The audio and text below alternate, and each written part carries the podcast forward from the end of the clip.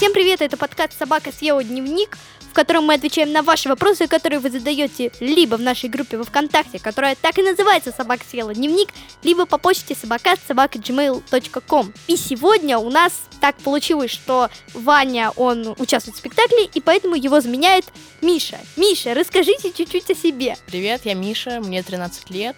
Я увлекаюсь фотографией, музыкой, писанием музыки на компьютере, барабанами. Спасибо. Меня зовут Егор. Меня зовут Ануша. Поехали. По каким критериям вы выбираете вторую половинку?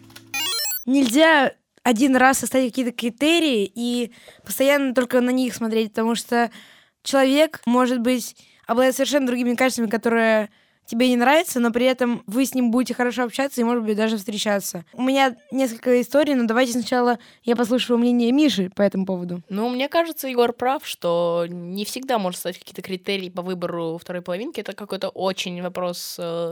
расположение чисто, не знаю, мозгового, сердечного. Я, например, не буду себе представлять, что я буду с кем-то встречаться, и у него не будет чувства юмора. То есть я понимаю, что ты можешь встретить разных людей, и они все будут классными, и у них, может быть, вообще не будет ничего общего, но я так себе это представляю. Вообще, да, есть какие-то параметры, которые прям очень важные. Must have. Да. Я хотела спросить у вас, имеет ли значение то, что люди имеют много общих интересов или нет? Можно ли сказать, что ты ищешь вторую половинку по, например, такому параметру, что вы оба любите слушать одну музыку или любите архитектуру? На самом деле нет. Точно нет. Точно.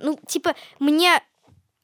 Не будем, так скажем, вдаваться в подробности, но мне нравится человек сейчас, и у которого совершенно, он вообще не я, то есть у него другие интересы. Это называется антиподы. А ты уверен, что ты ему нравишься?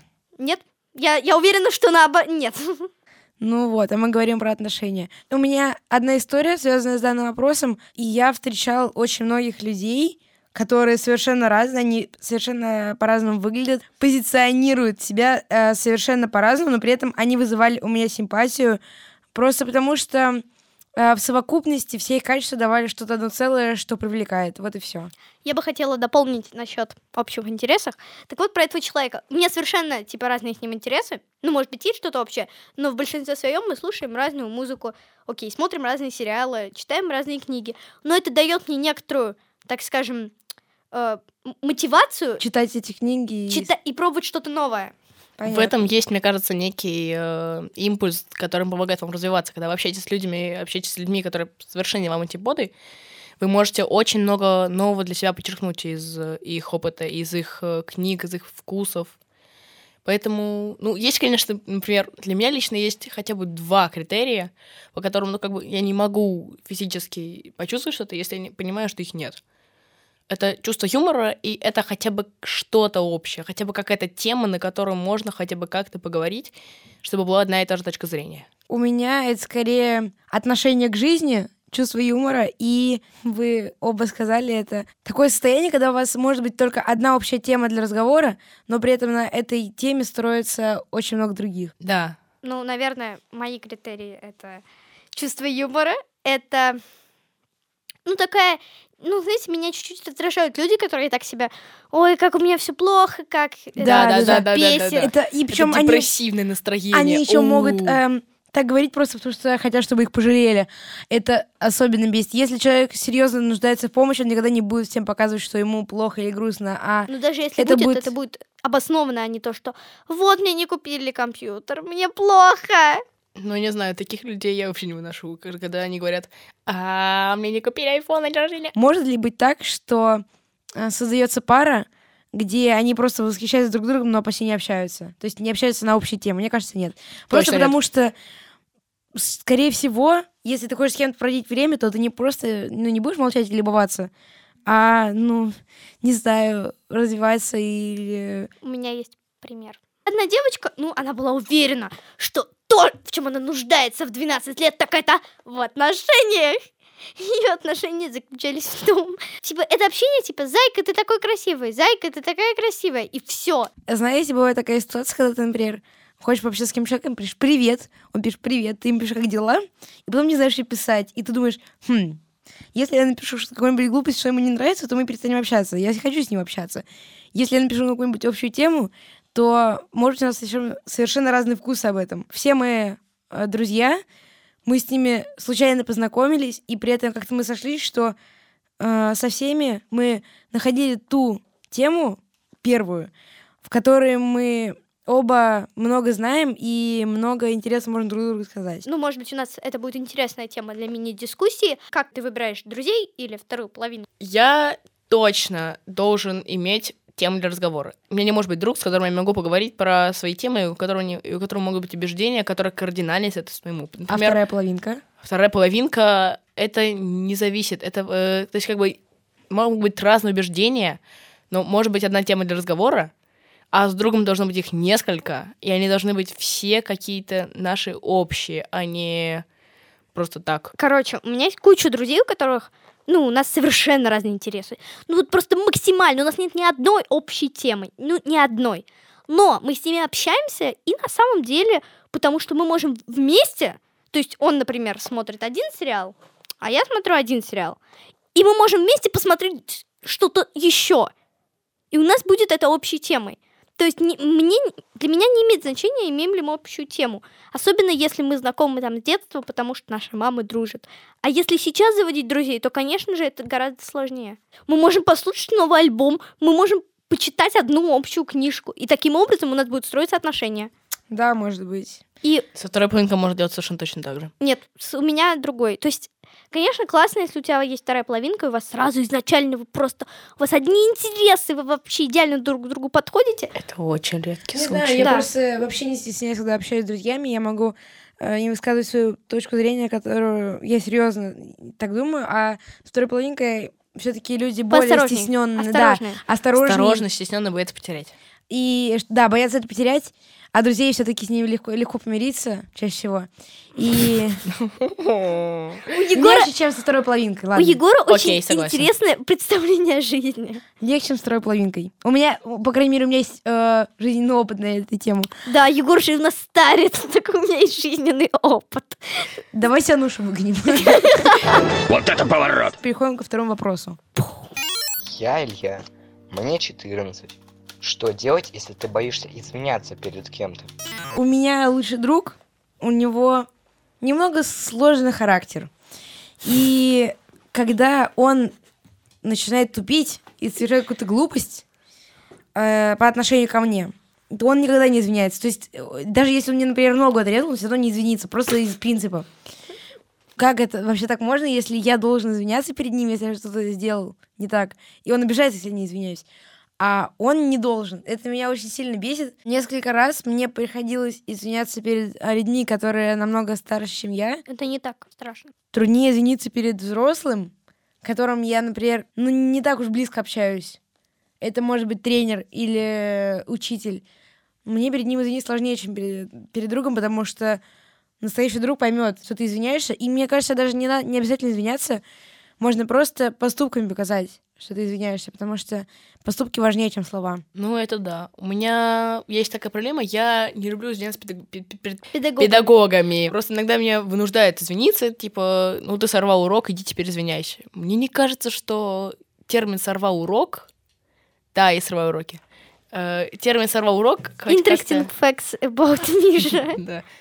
Хотя бы как-то влияет на отношения с учителем. Я сорвал урок, я не напортачил ему, я вмешался им одноклассникам учиться. Вообще, как можно сорвать урок? Как это вообще возможно? Уроки? Я разговариваю на них. А, да? Как можно сорвать урок, разговаривая на него? На самом деле, очень просто. Мне было бы неприятно как учителю, но мне кажется, что учитель, именно как учитель, а не как твой друг. Учитель как учитель должен относиться ко всем ученикам одинаково. Что к тем, кто срывает урок, что к тем, кто отлично учится. Учитель, в нем два человека. Один, от который дает тебе знания и относится ко всем одинаково. Другой, который с тобой нормально общается и советует тебе, какие сериалы посмотреть. О, и да, мне бы такого хотя бы одного. 80-летняя старушка такая. Посмотри! Разные учителя.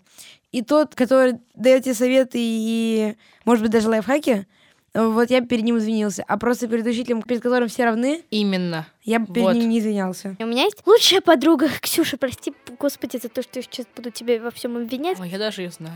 Господи, какой ужас. Она не умеет извиняться. Она вообще ни перед кем не извиняется. Когда люди боятся извиняться, они боятся того, что ты перед ним извинишься, а он унизит тебя перед множеством людей, скажет: ага, извинился. А и еще эта фраза так звучит, типа: прости меня, пожалуйста. Нет. Мне кажется, извиняться не обязательно. Можно показать поступками, что например, тебе этот человек дорог. Окей. Например... Стой, давай я дам тебе ситуацию. У твоего друга день рождения. Ты забыл об этом и пошел веселиться, и в итоге к нему не пришел. И он видел, например, сторис в Инстаграме, как ты в другом месте. Жесткач. Он на тебя обиделся. Ты понимаешь, из-за чего. И просто сделал ему приятно, подарил подарок, который должен был подарить вчера, позавчера, и все. И это что? Ничего не изменит. У меня есть, кстати, вот по нужной, по моему примеру, есть когда идея. Когда у меня день рождения, Миша? 17 мая. А твой день рождения я тоже помню. Удиви меня. 7 марта. Вау, какая память. У меня есть пример по твоей истории. Например, ты забыл подарок. Действительно, просто... То есть ты забыл про день рождения. Подарок действительно ничего не изменит, но можно, например, сделать другу какую-нибудь суперскую вечеринку, еще одну. Ходить с ним куда-нибудь, куда он давно хотел, и удивить его как-нибудь сюрпризом. Да, потому что ты такой: сори, я вчера не пришел, держи подарок. Это реально может не сработать. Если ты скажешь: сори, извини. У меня такой случай просто был в жизни, я знаю, как это решать. Я просто реально сделала ему суперскую вечеринку потом. Мы просто пошли посидели в Макдаке. Это была суперская вечеринка. Он мечтал попасть в этот Макдак. Это была его мечта. Провести с этим человеком время, показать, что он тебе на самом деле очень дорог. Да. Я считаю, что если ты боишься извиняться, это довольно оправданно. В большинстве своем это оправданно. То ты докажи поступком, если человек тебе дорог. А если это ситуация, в которой сложно доказать поступком, то тебе надо хотя бы, если этот человек тебе дорог, взять себя в руки и просто сказать: прости меня, пожалуйста. Или просто делать, например, тет-а-тет. А теперь рубрика, которая, видимо, была в этом подкасте достаточно давно, много выпусков назад. Много лет назад! В прошлом моя была рекомендация. В прошлом? В один из подкастов была моя рекомендация записана. И, видимо, не все же ведущим записывать рекомендации, поэтому один слушатель прислал свою рекомендацию нам сюда. Давайте спасибо послушаем. Тебе, а то нам дико лень это делать. Советую вам фильм «Зеленая миля». Это фильм 1999 года. Он взял Оскар в 2000-х за лучший фильм года. В Кинопоиске 9,1 из 10 оценочка. Да. В принципе, вы можете посмотреть там. Присылайте нам ваши рекомендации в ВК или на почту собака@gmail.com. Обязательно аудио. Это может быть сериал, книга, YouTube-канал или место, куда можно поехать. Скоро лето, так что можно порекомендовать лагерь, в который ты поедешь, и можешь познакомиться со своим любимым ведущим Анушей. Можно, не надо. Как сделать так, чтобы не ехать с бабушкой летом на дачу? Можно я, пожалуйста? Я еще не завершила вопрос. Как сделать так, чтобы не ехать с бабушкой летом на дачу? Мама говорит, что лагеря на все лето дорого, а одна я дома оставаться не могу. Я придумал идеальную схему. Как минимум, можно поехать летом в один лагерь. И я посоветовал бы ехать не одному, а с другом. Хотя бы с одним. Просто потому что, если ты стеснительный, то тебе не обязательно социализироваться в лагере, и ты можешь общаться только с ним. Но даже если ты общительный, то я все равно для поддержки поехала с другом. Лагерь хотя бы один, не обязательно все лето. А на дачу я с радостью езжу, потому что я ставлю себе цель, что я хочу сделать на даче. Например, я беру в библиотеке много книг. Я должен прочитать все эти книги за 1 месяц, который я проведу на даче. Вот этим летом я хочу тренироваться, чтобы после лета собирать кубик быстрее, чем я собираюсь сейчас намного. 1 секунда? Как-то так. Как Егор собирает кубик? Это очень быстро. Мы выложим видео в Инстаграм. Подписывайтесь на наш Инстаграм Собакаст. Там такие классные фоточки. Вот, мне кажется, Егор сказал вот про то, что ехать с другом. У меня была такая история. Мы поехали с другом в лагерь, и удивительным образом она социализировалась. Через час у нее было 5 друзей. Я весь этот лагерь фактически провел один. Поэтому, если у вас друг социальный, берите интроверта. А бабушка... Такая же ситуация, как у автора этого вопроса. У меня тоже проблема, потому что я тоже не хочу ездить на дачу. Это достаточно адская для меня ситуация, потому что дача — это изоляция от всего. А у тебя есть друзья на даче? Нет. Я не знаю, там ни одного человека. Там, слава богу, есть Wi-Fi, слава богу, есть телевизор. Это все равно бесит. У меня есть несколько там приятелей, но с ними максимум развлекаюсь так. О чем ты можешь поговорить с людьми, которые постоянно разговаривают о World of Tanks? Да, согласен. На даче я могу отдохнуть от учебы и могу делать все, что я захочу. Я весь день всего. Нет, я весь день сижу в комнате, где достаточно прохладно, слушаю аудиокниги, читаю. Просто реальность. Реальность такая. Мы сидим в компьютерах и смотрим новый сериальчик. Нет, у меня там интернет не очень сильно, так что нет. Только если с телефона. Есть такой маленький способ. Берешь, покупаешь жесткий диск и закачиваешь на него 7 сериалов в один момент. Работает. Проверено. Моя мама сама не хочет ехать к бабушке. Очень по простой причине. Она тоже не любит, когда в нее впихивают еду. И бабушка, прости, надеюсь, ты не слушаешь подкаст. В общем, она... Ей, насколько я поняла, и ей неприятно смотреть на то, как в меня впихивают еду. Мама хочет, чтобы я много ела, но не настолько. Мама, в целом, она не очень хочет меня отправлять. В целом, окей, на выходные, ладно. Но не на неделю-две. Надо поговорить с мамой и перечислить ей то, что ты можешь делать в городе, но чтобы это было не то, что я буду сидеть в компьютерах и гулять с друзьями, а что-то, что ее тоже устраивает. Да, мне кажется, что город — это оптимальный вариант. Но просто в городе ты полностью свободен. У тебя должны остаться хоть какие-нибудь друзья. Здесь есть лагеря. Ты можешь ходить просто погулять одному в торговые центры. А, я поняла. Там сказано, что нельзя быть одному. Поэтому... Да, поэтому... Даже, видимо, ходить одному нельзя. Другие родственники. Мой совет — это... Просто понять, что тебе нравится, и занять себя чем-нибудь на даче, чтобы это принесло тебе какую-нибудь пользу, и это тебя постоянно занимало. Так как я довольно часто езжу в метро, там есть экраны, которые рекламируют государственные программы. Есть такая программа, которая может позволить вам летом оставаться в Москве, но все еще быть занятым чем-то. Иногда летом работают программы при школах. Например, вы учитесь в какой-то школе, и туда можно прийти туда, и там есть летняя программа, где ты просто весь день развлекаешься с друзьями, может кто-то позвать тоже, потому что это ваша школа, и это какое-то место встречи. И там можно поразвлекаться, что-то поделать, по себе знаю. А я записал 2 своих друзей, которые сказали, что они будут делать летом, и давайте послушаем. Добрый день, сегодня мы будем общаться с нашим любимым Мишаней. А что ты будешь делать летом? Этим летом я собираюсь уехать на русский север, скорее всего в Сибирь. Это меня спасет от жарких температур, загара, и всяких там еще плохих провести лета. Даже если верить словам РЕН-ТВ, то там находится какой-то волшебный кристалл, который восстановит ваши жизненные силы, естественную красоту. И даже косметика никакая не нужна. Так что всем настоятельно рекомендую так же поступить. Спасибо большое, это был Миша. Понятно, что это шуточное, но я бы не отказалась уехать в какое-нибудь место, где прохладно. Еду в Магадан.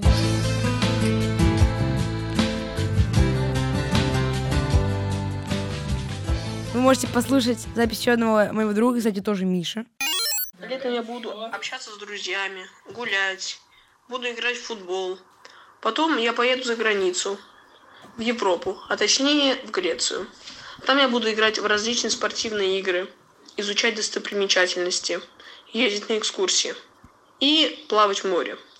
После этого я поеду в свой лагерь на 2 смены.